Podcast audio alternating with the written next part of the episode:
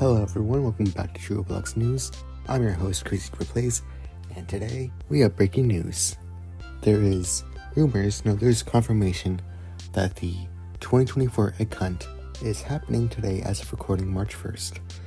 And Roblox and the whole community has just been excited for this since it's one of the first um, egg hunts in like since like 2018, I believe. So like six years since the last one.